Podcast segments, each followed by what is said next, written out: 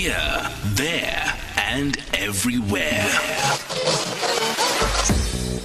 SAFM 106.6 FM in Mangaung.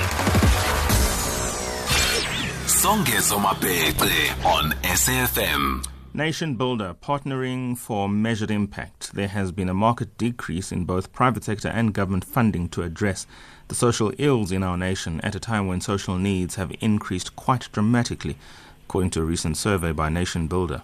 72% of NPOs said demand for their services had increased while experiencing in the opposite direction a decrease in funding. This means both social investors and implementing organizations or non-profit organizations urgently have to reprioritize the effective deployment of resources for the greatest possible long-term sustainable social impact. Our next guest argues that there is a need for more collaboration to ensure amplified social development.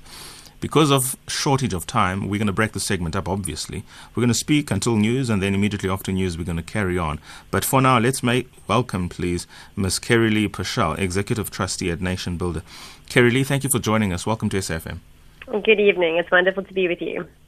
It is true that of the many things we know in this country is that some of the fissures that for long we had glossed over suddenly came through to the bare and well, what a fractured nation we really were when one looks at the social ills that South Africa actually has.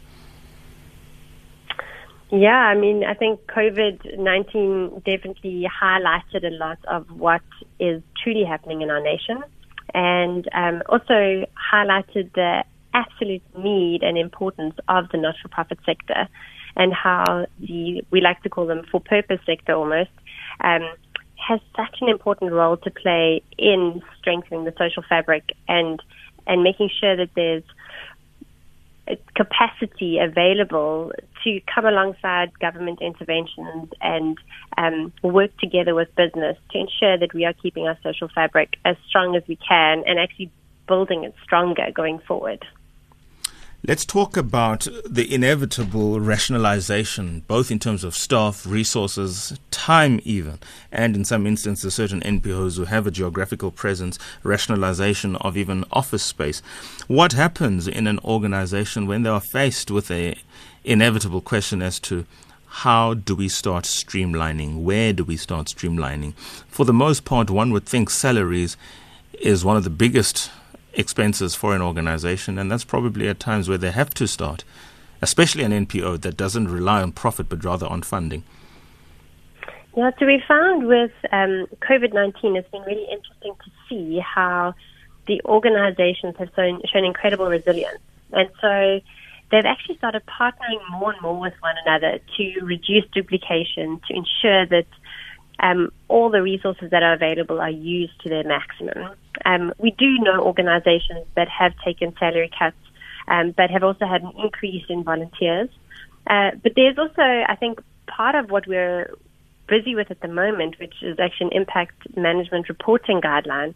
And part of that guideline has been looking at the importance of making sure that these organizations can be sustainable. So, so it is important that the staff can be remunerated and the staff can continue to work because the strength of being able to support the people around them lies in the fact that, that the people that are actually providing interventions themselves are able to keep going and are able to access psychosocial support so that they themselves can be this be there in the very difficult situations that um, are presenting themselves within different spaces in our country.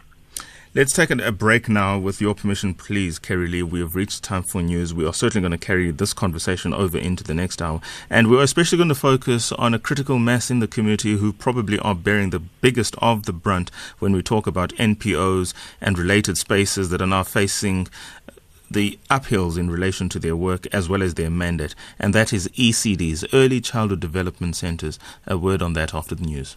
Songezo on the viewpoint. We are in conversation still with Ms. Kerry-Leigh Pashal, Executive Trustee at Nation Builder, talking to us about Nation Builder partnering for measured impact.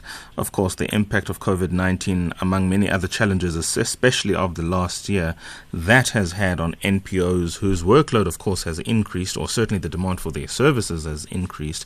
But in the opposite direction, the availability of funding has decreased because of all the economic challenges the world has since been plunged into because because of, among other things, COVID 19.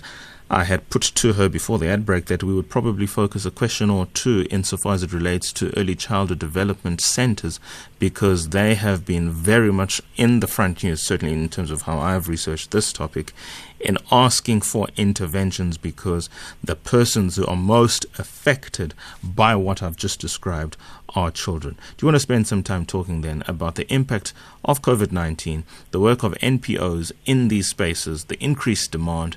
The decreased resources and how especially ECDs have been left in the wind, as it were? Yeah, so when we look at the development sector, it is definitely a decrease in funding. Um, so many of the corporates and many of the businesses who've been substantial investors in the social development entities have have themselves been impacted by COVID nineteen and therefore their funding has declined quite substantially. We've also seen a lot of foreign aid decrease um, into our social development sector. And so as you said, this creates such a pinch um, for the not for profits who the, are trying to meet a need that has ballooned with increased unemployment and all the other ramifications that have come with COVID 19. And so this, there's a very tricky space that our, our not for profit community are finding themselves in, and that's bringing them to a place where they're needing to collaborate more with one another and find innovative and new ways to actually roll out their different programs and, and have the impact and have the greatest impact possible in the um, areas that they're working in. And so one of the ways that we've seen um, this really help is is if the not-for-profits can understand what interventions they are implementing are having the greatest impact and which ones are having less impact. It helps them one understand who to partner best with and two where to put their efforts and, and resources to try and have the greatest impact. And so that's why we're really excited about the impact management guidelines that we're launching tomorrow, mm-hmm. because this is a an entity or a, a, a tool, a resource that is truly going to help everybody from ECDs through to people working in skills development and a multitude of different disciplines within the social development sector to help people align the way that they look at reporting, the way that they address their reporting, so that we can start. And it's only a very small step in the right direction, but to start getting an idea of where the greatest impact is taking place so that we can amplify those projects and amplify those in- initiatives. I mean, this guideline is the result of an 18 month collaboration between nearly some, what, 100 social investors and non-profit organizations in, in your community, that's the Nation Builder community, to create a shared solution. The question is I mean, for those who are listening now, and of course who will be following the guideline, what are some of those postulations, if you will, or proposals insofar that can we work together? how can we find each other? Can where there is an instance of overlap, then we redistribute the resources so that we don't, if you like, commit funds more than they might necessarily be required. In other words, taking away the impact of overlap. Just basically, how can organizations reconfigure themselves in this environment? Mm. So I think that's a really important question is how do we partner effectively? And I think that is one of the things that this guideline is so rich in where we've had your investor community and your not-for-profit community spending multiple hours and days together workshopping how both investor and not-for-profit can partner effectively with either peers or within that relationship between the investor and the implementer. And so there's a really helpful process on how to partner where you define what your roles are upfront. And from there, you can identify who is taking responsibility for what parts of the impact that you're wanting to accomplish. And then putting very clear deliverables and measurables in place right at the onset so that as you journey together, you can actually start reporting on it together. you can start applying for funding together or, or trying to mobilize more people to support the different initiatives together. And so there's such a beautiful journey that people can go on so that they can be more effective in the way that they partner and, and really streamline um, their processes to achieve great impact with the, with the resources in our nation.